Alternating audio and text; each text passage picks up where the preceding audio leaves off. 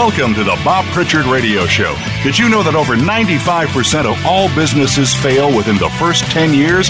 By listening in to what Bob's guests have to say, plus direction from Bob Pritchard himself, it's our intention that you won't be among those statistics. Now, here's your host, Bob Pritchard. Hello, world. Welcome to the 413th edition of the Bob Pritchard Radio Show on Voice America Business Channel broadcasting across the world in this our ninth year from our studio on Hollywood Boulevard in the Hollywood Hills in Los Angeles, California. And this is the place where entertainment and technology intersect. Wells Fargo's made it official. Big banks are getting in on cryptocurrency. We all knew they would. Wells Fargo's launching a US dollar linked stable coin making it the latest financial titan to get into crypto. Wells Fargo's proprietary digital ledger technology, Digital Cash, now there's an original name, will allow users to move money internally across the firm's global network in near real time. So you can send it from here, it'll be anywhere on the planet in about a second. So no more excuses to hang on to your money for a week. JP Morgan's JPM coin, based on blockchain, is intended to make instantaneous payments using blockchain technology. Now, you might recall JP Morgan's CEO, Jamie Dimon. Remember when he said, Bitcoin is a fraud, it's a con. Well, he later regretted those comments, and now he's in it himself. Each JPM coin has a value equivalent to one US dollar, and digital currencies tied to fiat currencies are come to be known as stable coins.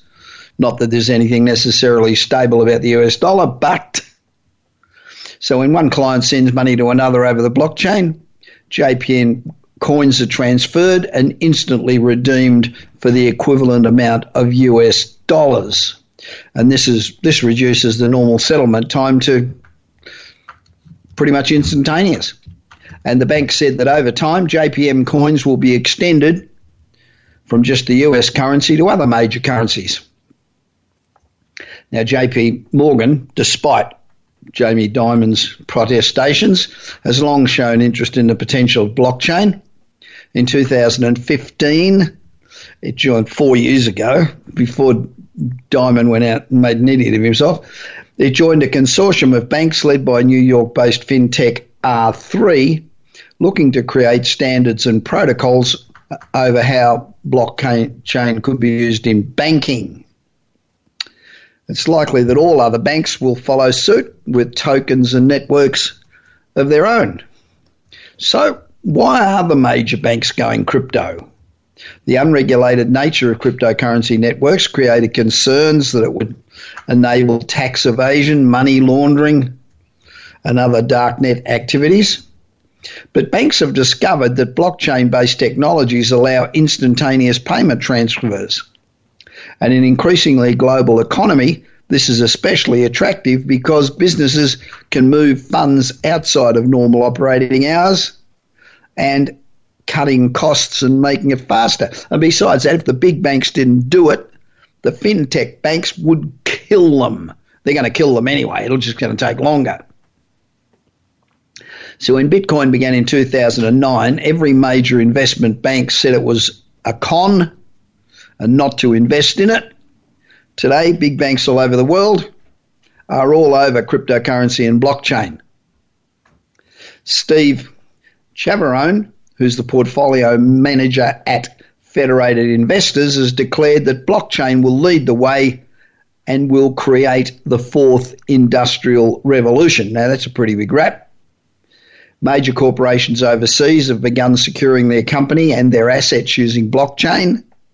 Even governments, for example, Mexico, have begun using blockchain as a way to decrease corruption and make monetary transfers safer. Bank of America possesses the most patents in the blockchain space. Citigroup launched a number of overwhelmingly positive trials to see how efficiently the technology cracks down on credit defaults. In the international banking sector, many banks have invested heavily in the technology, and for most part, They've skipped the obstacles that the United States has imposed on cryptocurrency and blockchain. The restric- restrictions in this country, in the United States, are ridiculous and really putting us behind the rest of the world. The Bank of England's been one of the most important players in embracing the power that the technology of blockchain has to offer. Hong Kong and UK based HSBC and Germany's Deutsche Bank made an important deal with technology giant IBM last year.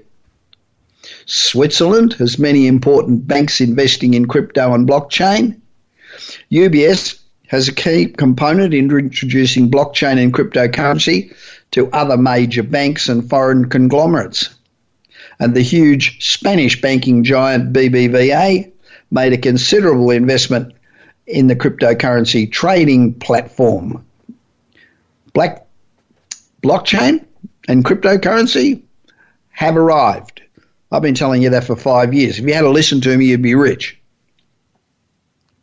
Do you get my daily 30 second read business newsletter? Well, you should, because we've now got about 1.75 million daily subscribers. It takes about 30 seconds, 60 seconds, up to 90 seconds to read each day, and it will keep you up to date with everything from med- new trends in medicine to new apps to new technologies to things like Hyperloop and autonomous cars and blockchain and cryptocurrency. And tomorrow's newsletter is all about the race for artificial intelligence. And since 2010, there have been 635 AI acquisitions. And as you, you imagine, it's all the big guys. It's the Apples and the Facebooks and the Googles and the Amazons of this world that are leading the charge.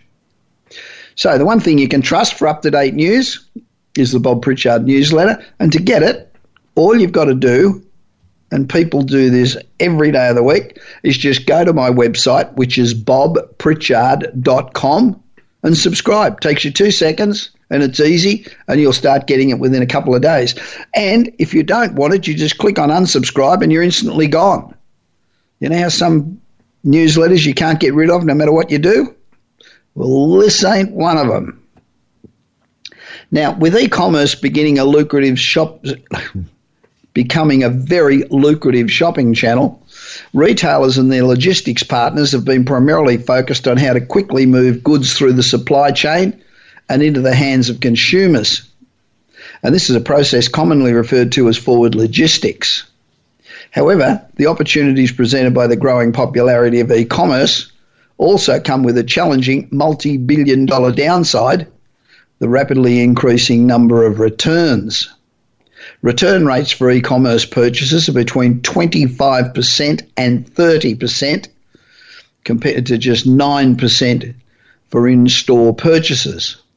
Now, turning reverse logistics, the process of returning good from end users back to their origins, is a very costly and high stakes matter for retailers. Not only are retailers experiencing more returns as a result of e commerce growth, but consumer expectations also demand that retailers provide a seamless and fast process. In fact, 92% of consumers agree that they're more likely to shop at a store again if it offers a hassle free return policy. Some consumers even place large orders with the intention of returning certain items. And e commerce sales are only going to continue to increase. This is exacerbating the issue and making retailers' need for help much more dire. But if you happen to be a logistics firm that can offer cost effective reverse logistics solutions, this has opened up a significant opportunity. The logistics, reverse logistics market in the United States last year was 117 billion dollars. That's 117 billion dollars worth of returns, and nearly three times more people return stuff. 9% of people, that's the growth, and 30% is the growth in returns. So one, one can only wonder where that's going to finish. So, reverse logistics, they're much more challenging than forward logistics, and consumer trends have driven retailers to finally improve the way in which returns move through their supply chains and how logistics firms can act to win over retailers' return dollars. E commerce is now a core shopping channel for retailers, and it's still growing. So, US e commerce sales are set to increase at a compound growth rate of 14%, and returns will grow at somewhere between 20 and 30%. That'll be over $300 billion a year. Now, consumers have high expectations about how returns are handled, and you've got to find a cost effective solution and 64% of shoppers stated they would be hesitant to shop at a retailer ever again if they found issues with the return process. And retailers don't have the expertise to effectively keep up with how demanding consumers are about returns. And 44% of retailers say their margins are negatively impacted by handling and packaging returns. So it's not pretty. Logistics firms are well positioned to solve and profit from product returns. These companies can take advantage of their scale and expertise to solve main pain points for retailers as goods move through the reverse supply chain. Reverse logistics solutions themselves produce a lucrative opportunity, but they're also appealing in the potential inroads they offer to supply chain management. And the global third party logistics market is estimated to be valued at $865 billion globally. That's a lot of hay. Now, Philip Kotler, we've all heard of Philip Kotler. He, um, he's called the father of modern marketing. For over 30 years, he's been the International Marketing Chair at Northwestern University one of the main business study centres in the world. He's a hell of a good guy.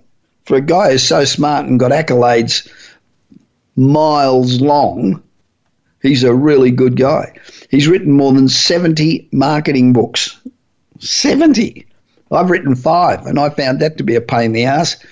70. And I'm very privileged to have Philip join me on the program this evening.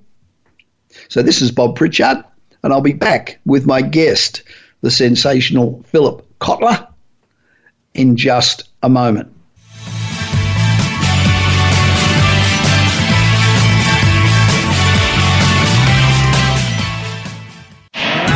Want your business to achieve results you never thought possible?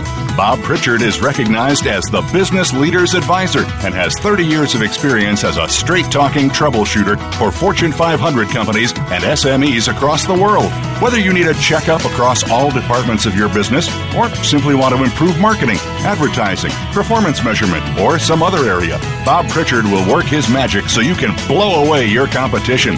Bob Pritchard is also one of the most in demand speakers in the world. Over 1,500 clients on five continents and countless standing ovations are a testament to how he changes the fortunes of business. Pick up Bob's new book, Kick Ass Business and Marketing Secrets, at your nearest bookstore or visit Bob's website at www.bobpritchard.com. Remember, if you want to be successful, call Bob Pritchard now. Worldwide phone numbers and more information can be found at bobpritchard.com.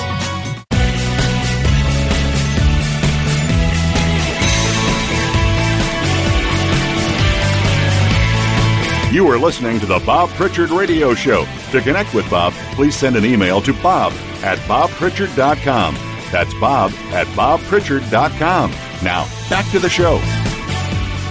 Welcome back to this Bob Pritchard Straight Talking Radio Show, where over the past nine years now, we've given you an insight into the lives of some of the world's most interesting business people and their interesting and exciting new initiatives you know, we talk to the entrepreneurs behind these projects about the services they provide. We we touch on the challenges that they face and work out how they overcame them.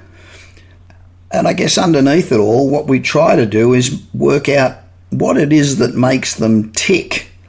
What makes these successful entrepreneurs unique? I got a, some details from um, Silicon Valley a couple of weeks ago that said that the failure rate among startups now is somewhere around 98.5%. So, why do only 1.5% of entrepreneurs succeed? And what do they do that makes them special? Well, Philip Kotler is called the father of modern marketing. He's a marketing, writing, mathematics, and economics specialist. And since 1988, over 30 years, he's been the International Marketing Chair at Northwestern University, which is one of the main business study centres in the world. This is the part that really gets me about Philip. He's written more than 70 marketing books. Now, I wrote five, and that was a pain in the ass, and they were hard work. But Philip's written 70. Jeez, makes me feel embarrassed. So I'm very privileged to have Philip join me on the program. Hi, Philip. Welcome to the Bob Pritchard Radio Show on Voice America Business Network. You're being hurled, heard right around the world. Thank you, Bob. Uh, and I'm a, a, devoted reader of your columns and learn a lot from them. So nice to to talk to you. Uh, by the way, in writing 70 books, uh, I'm not a masochist. I want to explain that. I just enjoy thinking, and that's how I do my thinking.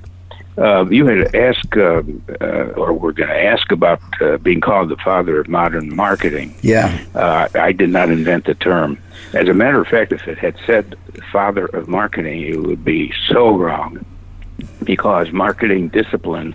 Well, I would have objected for a start. well, I want to make that distinction because marketing is much older than I am. Uh, not that old, but 120 years. Uh, the first textbooks came out yeah. uh, on marketing in the title. And by the way, there were markets all over the world forever. So it's not that the word market was new, but marketing, working with the market, became new in the 1900s, early 1900s. The reason for the term modern marketing is in 1967, I wrote my book called Marketing Management, and that's now in 15 editions.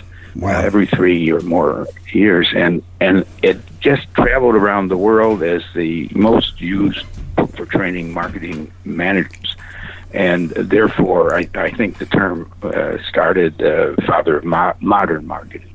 Do you know who it was that first gave you that moniker? Uh, you, you, may know. I, I I'm trying to remember. So I was told once who it was. Right. Okay. So, but but I'll I'll figure that one out.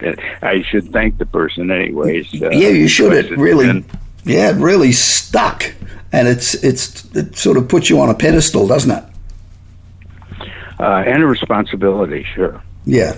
But sure. uh, but my it was that book and another book called Principles of Marketing, which was more for not only people who want to be in the marketing role in a company, but Principles is for everyone to get some sense that so much is marketing around the world. You can market goods, services, people, places, ideas, so uh, that was one of my big points that marketing is not limited to things that um, are priced necessarily. No, that's true. As a matter of fact, one of my one of my things was called social marketing, uh, which is all about how we can help people change certain bad habits. For example, like smoking. I think what got me into thinking about applying marketing is how do you help a smoker get off of it? Often when he wants to get off, he or she wants to get off of it. Well, that's gone into so many directions now. It, how do we stop bullying in schools? Yeah. How how do we get uh, protect get make sure people don't get burned in Florida because they saw some sun and they lied down for two hours and now they're just scalded. Yeah. Social marketing is is one of the things that uh, uh, has come out of this. And it's more and more important every day. Um, you know, like vaping. The number of people oh, vape is ex-. Oh, Absolutely, absolutely. I, I know of two people who are, social marketers who are trying to set up experiments to see what works in dissuading someone from continuing with vaping.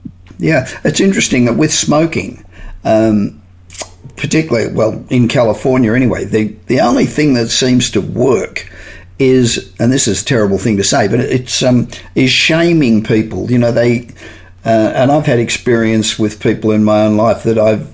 Um, after I've spoken to them, have stopped smoking, um, and uh, the the commercials that have got the people with the holes in their neck and speaking through machines and that doesn't seem to deter people because I think people can easily sit there and say well that's not going to happen to me but um, they ran campaign Yeah, fear here doesn't work on everyone. No. doesn't work about the cancer and all that, that and heart disease.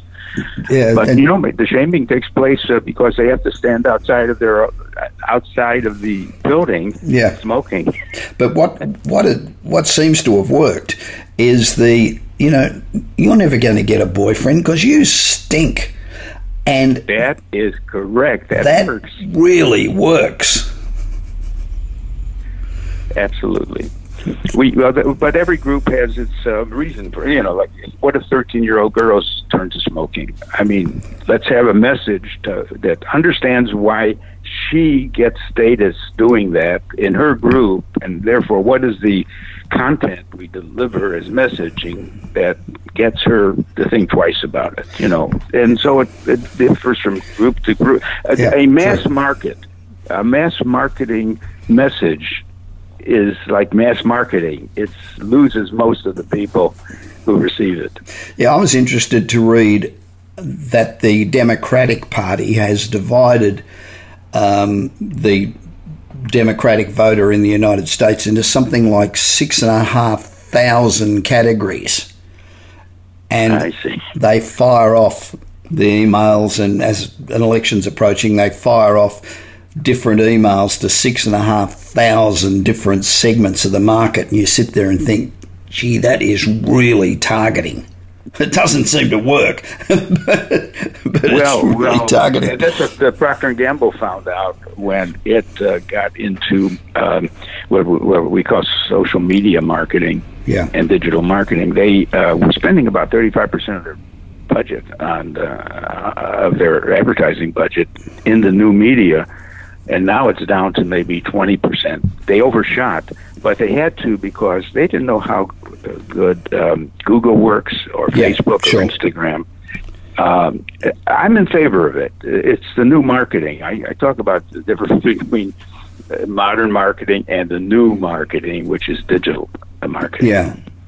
And, the, you know, it's interesting because from my perspective, and I may well be wrong, but the same principles, you know, the same principles that applied 50 years ago apply now. Just the delivery mechanisms are different. The channels are different.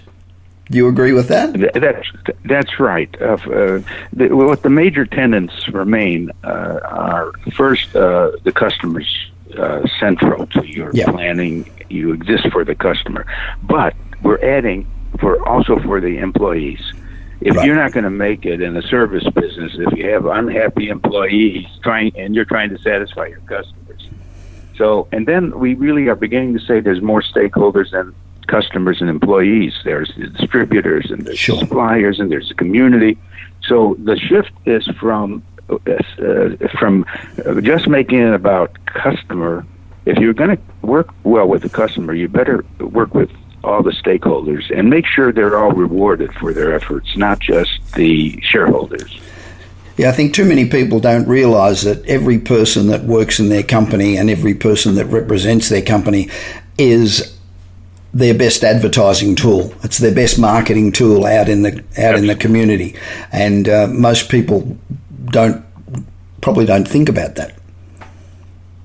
Well, this is why a company should be run as a family in the sense that they are all working together and all sharing the good, the good results. Families work um, together and share good results. well, I'm not sure there seems to be a bloody lot of dysfunctional families around. um, anyways, uh, I mentioned social marketing. You know, yeah. there's a couple of other concepts that I developed um, that are related. For example, demarketing was an inspiration we had when we realized that uh, uh, there's going to be a water shortage. Yeah. Um, it, we, we, we should be more careful in using our resources. Um, and and uh, and demarketing programs are very straightforward. They take the four P's: pri- product, price, place, and promotion, and just reverse them. Right. So instead of uh, selling a, uh, something at a certain price, you raise the price more so there'd be less use of careless use of water or air or whatever. Does and, that... uh, the same with uh, you make the you define the product to be different, uh, uh and the promotions changed. I think we're going to be in the next several years into a world of demarketing. Yeah, that's interesting because price with water, price doesn't seem to have an effect. Everybody that you pass, I mean, I'm in California, of course, which is sort of poses a central. Oh, you know the problem. But everybody walks around with, with bottled water that they've paid you know three dollars fifty for, and it's no better than the water that comes out of the tap. So I, I can't quite work out how that works. Well, um, we we uh, uh, have to get more people to be less careless about water waste uh, and so on. Um, there's another concept I worked out called atmospherics, uh, which has to do with um, uh, when you when there's a retailing situation. You know, you go into a retailer and you get pretty bored by the show of their the clothes or whatever. Yep. How do you create a, a feeling, an experience yep. out of something that would have been just boring experience? You've got a uh, thought. So, a good start. In other words, your, your sales should be accompanied by atmospheric uh, and experiential uh, things that surround the, the things. You know these Walmart, these these shopping malls. Oh, excuse me one second. Sure. Um, these uh, shopping malls are closing down, and uh, I heard an interesting thing that uh, the reason, uh, the only things that will work in a shopping mall are uh, buying and selling services that you can't buy from Amazon Right. If you can buy anything from Amazon, it's that, it doesn't need to be in the shopping mall. But but experiences like medical service, uh, like uh, some educational functions, uh, and so on.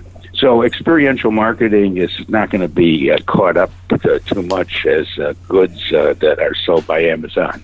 Although and, there's there are people like um, Bass Pro Shops, for example, where you know, it's just another store selling sporting goods, but you can actually fish in their little lake and you can ride your bike on their in indoor um, bike track and you can you know so it becomes a real experience when you go there. And they're doing well and their shops are big and doing well. I think people will I think people, you know, my philosophy is that people like going to the mall, people like going to the supermarket, they like the interaction with people, but they need to be entertained. They need to have an experience. They need to walk out of there saying, wow, that was great. I really enjoyed that. And I think if you do that, you can keep people at retail. Absolutely. I think any service uh, business can be distinguished and differentiated. Uh, uh, by just thinking about the thousands of ways you can make something interesting. Yeah. Um, so we were asking people to be more creative as retailers, manufacturers, and so on. So, marketing um, 1.0, 2.0, 3.0, and 4.0. What are you talking about there? I, yeah, what happened is uh, we actually, uh, the first three were in one of my books called Marketing 3.0. Right. But of course, uh, I got to justify calling something that, and so I had to explain why there was a 1.0 and a 2.0, though there were no specific books on those. 1.0 is when how marketing started and sales started, just to say I've got a better product than the next guy. Yeah. Um, that that kind of thing is fine to say.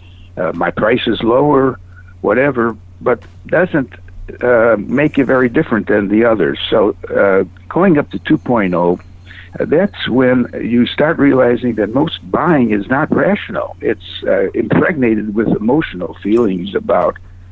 Uh, am I? Should I buy this? what have I got to gain? What have I got to lose? There's a lot of emotion, and that's 2.0. Then we made the case that enlightened marketers should think of 3.0, namely, uh, get across, show show caring and compassion for your customers. Don't just sell something and, uh, on either a rational or emotional basis, but show your value. Show that you're a company that uh, we, you, you want to do business with because of what they care about. It's sort of like adopt a cause. Uh, besides you selling uh, toothpaste, uh, you've done a lot of work to make our teeth our teeth better. Uh, more than that, uh, even and so on. 4.0 came up more recently uh, as a separate book, where we realized that we're in a digital marketing world, and we wanted to bring a lot of the new. You, how do you use Facebook? And other social media, uh, which will give which will give you much more information about specific uh, market segments, specific people. As a matter of fact, how do you use all this data that's now available to you to really almost make the right message for the right person sent at the right time to the right place how do you get how, wouldn't that be better than just mass marketing. Yeah, those. Do you think those um, 1.0, 2.0, 3.0, and 4.0 are more about um, delivery channels than they are about about marketing? Really, I mean, 1.0 I can imagine was back when newspapers began to get um, widely read and radio started. Then I imagine that 2.0 when television came in and all of a sudden things had life. And 3.0 I'm not so sure about. but 4.0 again is where the ve- the communication vehicle totally changed. So I've always I've always believed, rightly or wrongly, that every decision that everybody makes, irrespective of what it is or how painful it is or how happy it is, is an emotional decision. I don't care whether you're buying a packet of cornflakes or what you're doing, or buying a casket for somebody. It's an emotional decision. Um, and the, the different media vehicles require a different emotional approach. So, am I off the, off yes. the mark there, or no? Uh, I agree. But what we noticed in 4.0 is first consumers have changed. They know so much more, uh, and they are connect. They are connected with so many more people and influencing. And many consumers are themselves messengers and network people and so on. Absolutely, technology has changed. Channels of distribution have changed. We now sell a lot of food in the gas stations. Yep. Uh, and when you take all of these uh, changes, we got to uh, think freshly about what is going to be good marketing.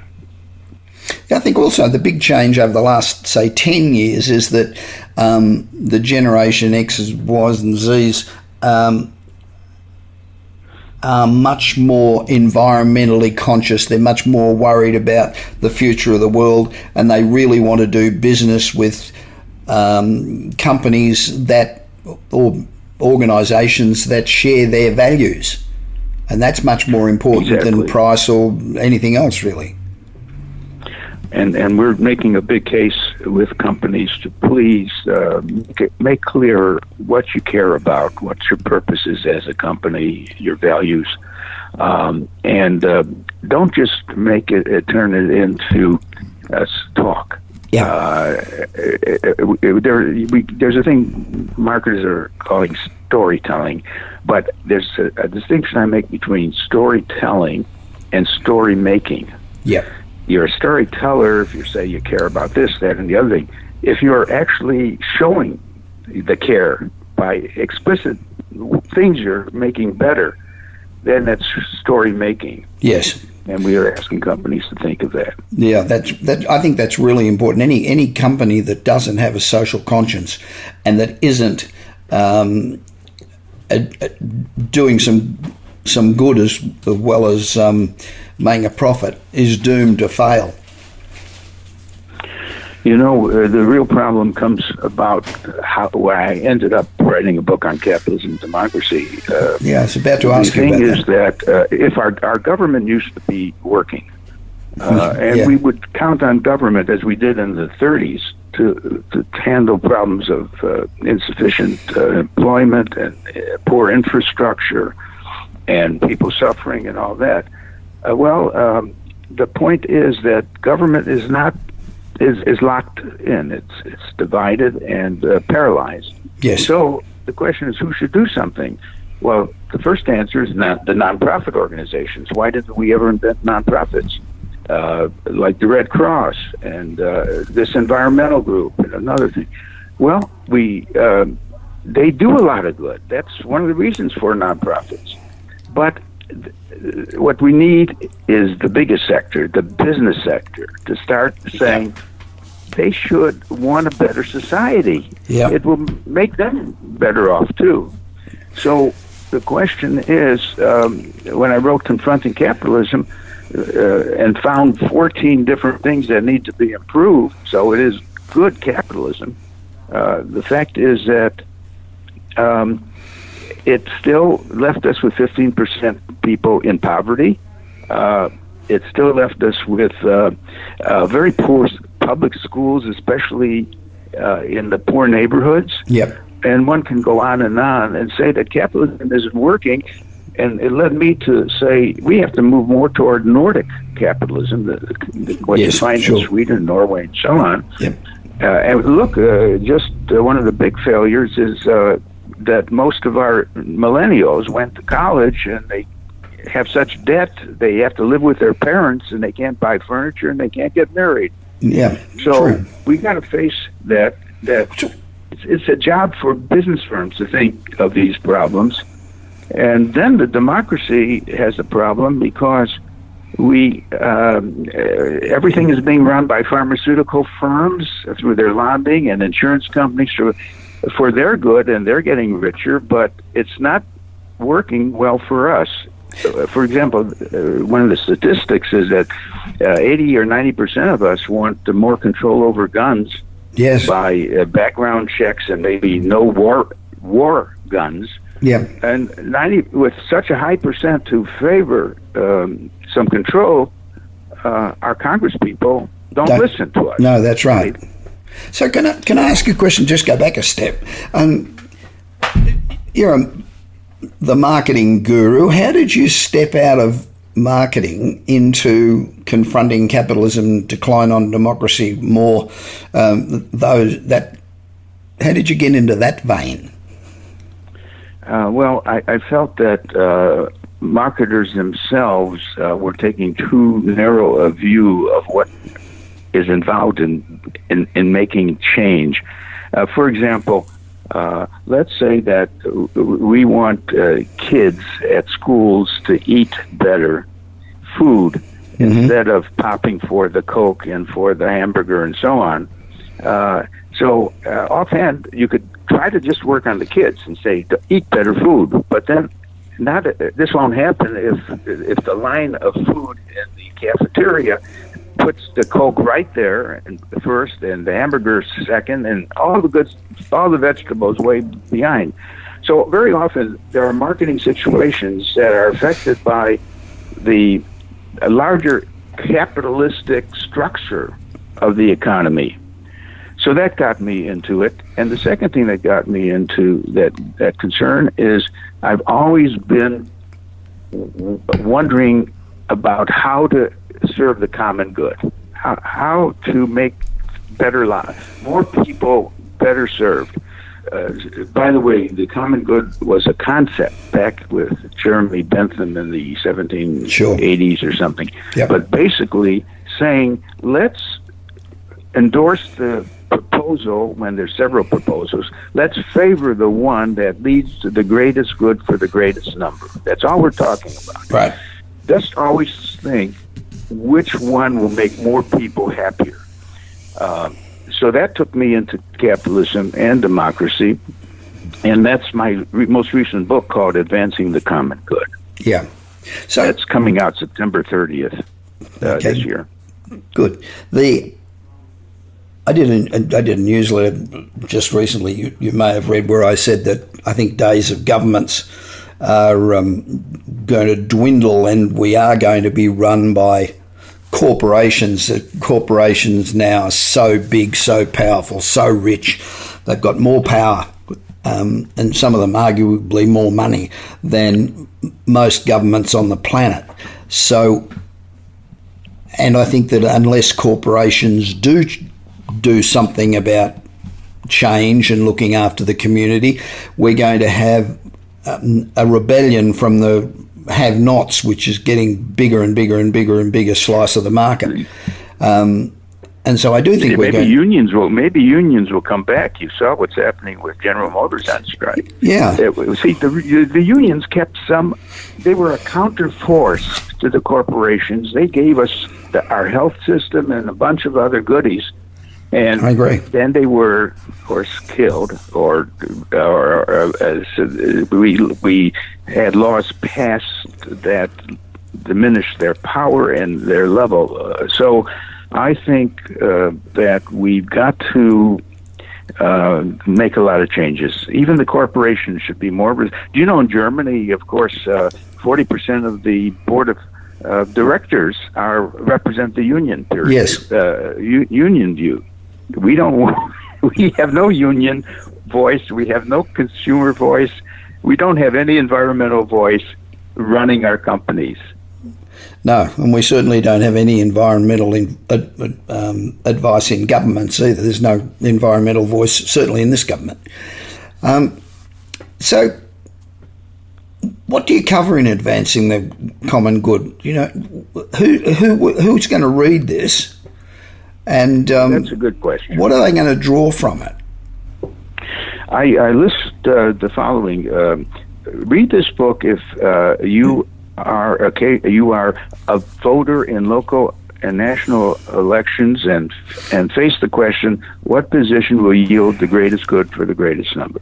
Right. Um, if you're a person supporting many causes, uh, read this book. If you're a company that must decide on a course of action that would produce the most common good, read this book. If you're a government agency affecting people, uh, uh, consider the common good. If you're a nonprofit, if you're a reformer uh, seeking to improve your community, uh, read this book. Uh, if you have activist friends and acquaintances, uh, read this book. So this is for people who want to get more activistic. They want to be more active for the social good, the public good. Okay, how do we get? You know, I think that one of the biggest problems in the United States is that um, people don't vote. Um, I think if you look back over the last half a dozen elections, had we had 90% vote, um, then the results of every one of those elections would have been quite different. So, h- how do we get people out to vote. What what do we got to do? Well, you know what Australia did. they they yeah. put a fine on non-voters. Yeah, I'm in favor of that. Uh, look, it's a marketing failure that we haven't been able to market the value people should expect from voting. I, I hope that could change just through good, strong marketing, but it's not enough. Maybe we may have to penalize non-voters. I think know, I haven't. You know, I've I've lived here for 32 years, so I'm a bit out of touch with Australia. Although my accent still sounds like I'm Australian, but um, there is a fine, but I think that just encourages people, encourages what we call in Australia the donkey vote. People say, oh, fuck it, I don't care. You know, really, I'll just go along and vote for anybody. It's better than getting a $250 fine. Um, Oh, okay, that's a problem. But I still, it, it's probably a much smaller problem than people not voting at all and getting down to forty something well, percent. Maybe uh, I wish there was an analysis of how many uh, people uh, just do it that way versus uh, that said. I, well, I better pay more attention. I don't I know, have a, but I have a recollection. Yeah, I have a recollection that I think the donkey vote, which is what they call it, is a is only around about. I think it's for some reason I think it's about twelve percent which is better than 55% not voting that we have. Yeah, I, that would be very useful to know. I, then, then let's vote for for a fine. yeah. Okay. Um, the father of modern marketing. I expect you to come out looking like um, Dumbledore from Harry Potter. I expect sort of grey hair and grey beard, and you know this mythical character that's 150 years old. Um, so, how, how, did, how, does it feel to be called the father of modern marketing? Does it make you feel old?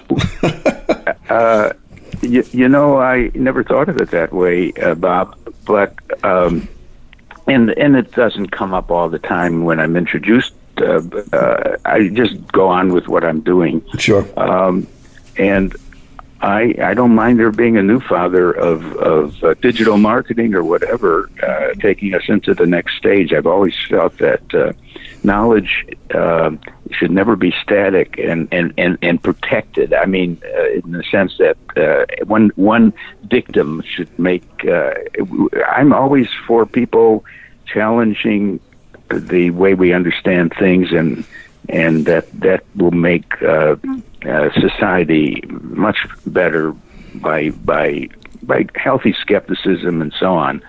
I've been waiting for someone to find to write a marketing book that's better than mine.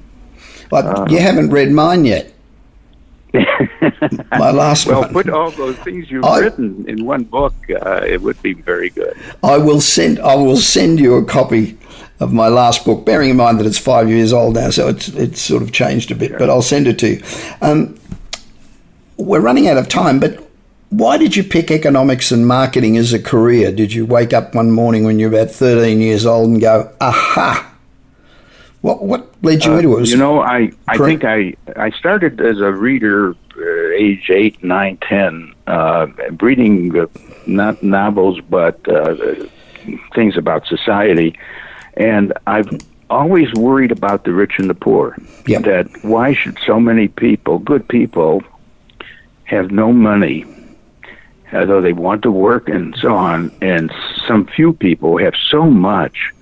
And that led uh, to my orientation and probably to did it lead to marketing? Well, marketing was I so I got my PhD from uh, U, University from MIT and did earlier work at the University of Chicago. And when I was being taught economics, I said that must be the subject that will make a difference in reducing poverty and and and sharing the wealth that's being created.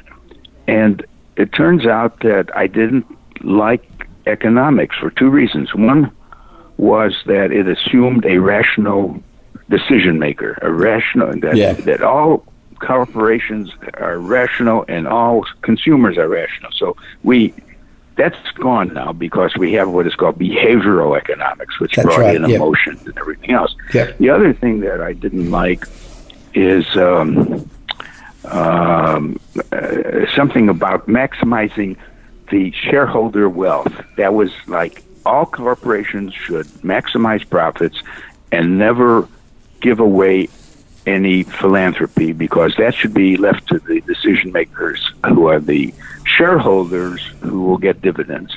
I didn't like that either. So I, I was for new economics, frankly. And when I saw how marketing was moving as a could move as a field, I said that's where I'll, I'll that will be my playground because that's where the action is.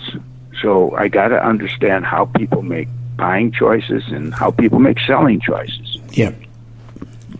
So, in fact, I've even said that the field of marketing is really the should be the name rather than behavioral economics.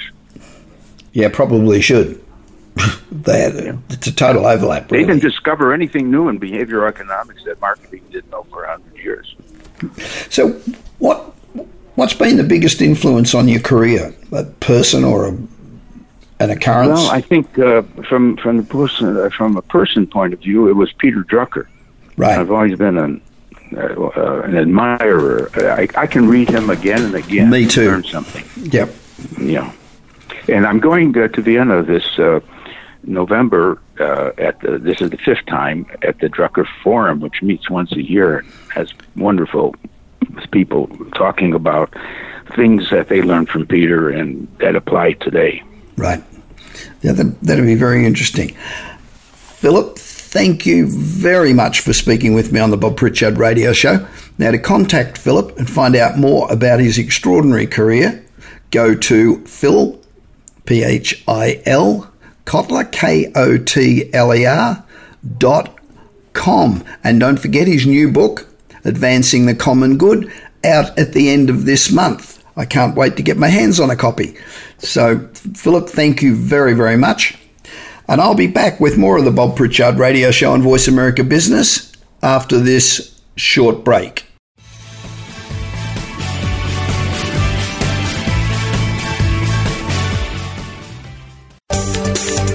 From the boardroom to you, Voice America Business Network.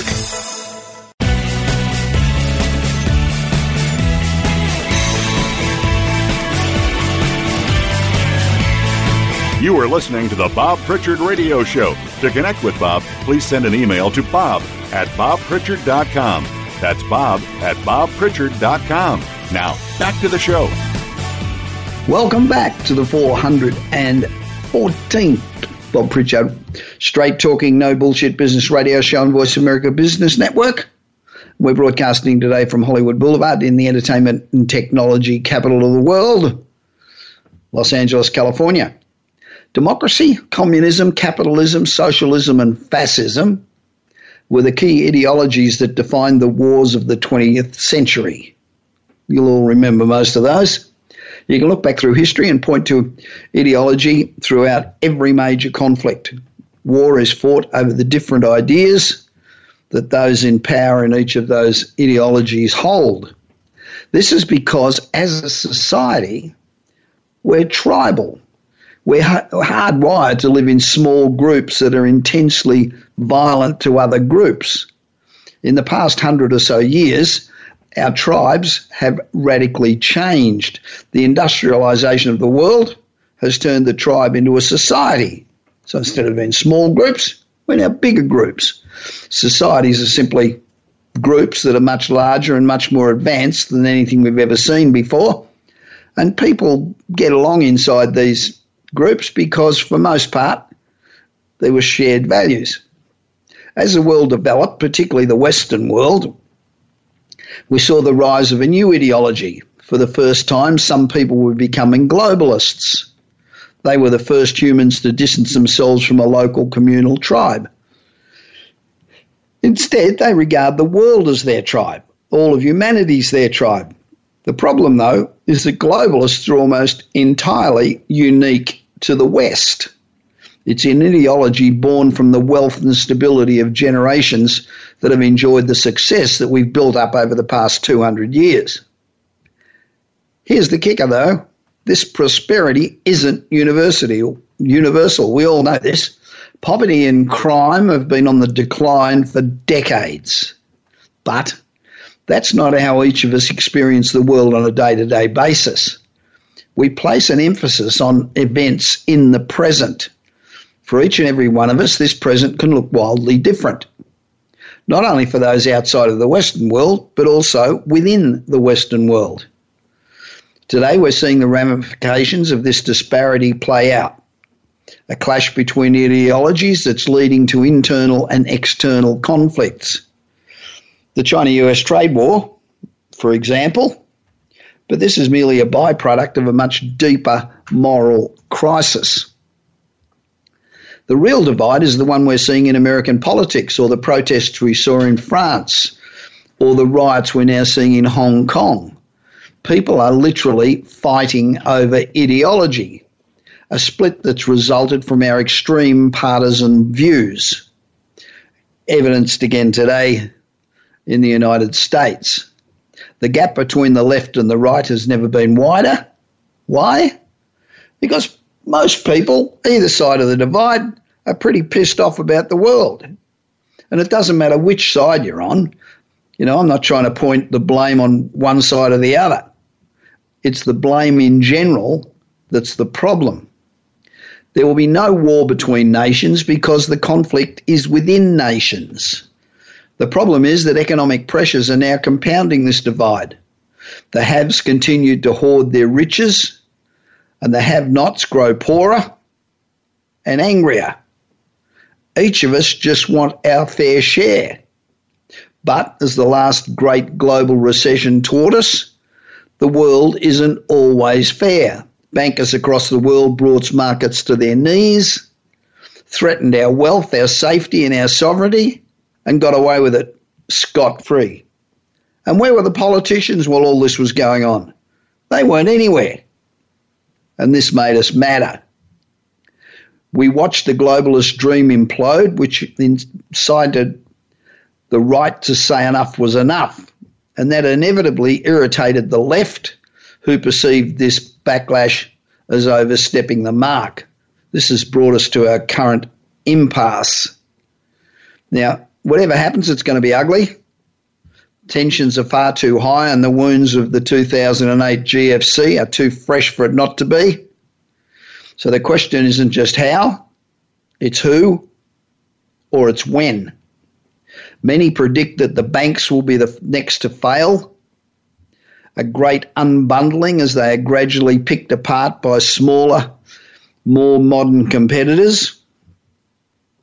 Is this the start of our economic reordering? Both left and right, although they don't see eye to eye, are sick of seeing this malpractice of money, just like the people of the 1930s were sick of being downtrodden.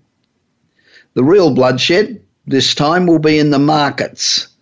It may start with the banks, but is so entwined with business, others will follow. An overhaul to rid ourselves of this dominance of wealth the most powerful force ever known on this planet is human cooperation, a force for construction and destruction. At the end of the day, all the majority of us want is a fair go. So remember, if you're not living on the edge, you're taking up too much space. It's easier and much more rewarding to do the impossible than it is to do the ordinary. If you're always trying to be normal, you'll always be boring and we all hate boring people. In the meanwhile, I hope you have a great week. Continue to be successful because the alternative really sucks. This is Bob Pritchard broadcasting from Los Angeles, where technology meets entertainment. You've been listening to the Bob Pritchard Radio Show. Please join us again next Tuesday at 8 p.m. Eastern Time, 5 p.m. Pacific Time on the Voice America Business Channel. Until then, enjoy another week of success in your business and your life.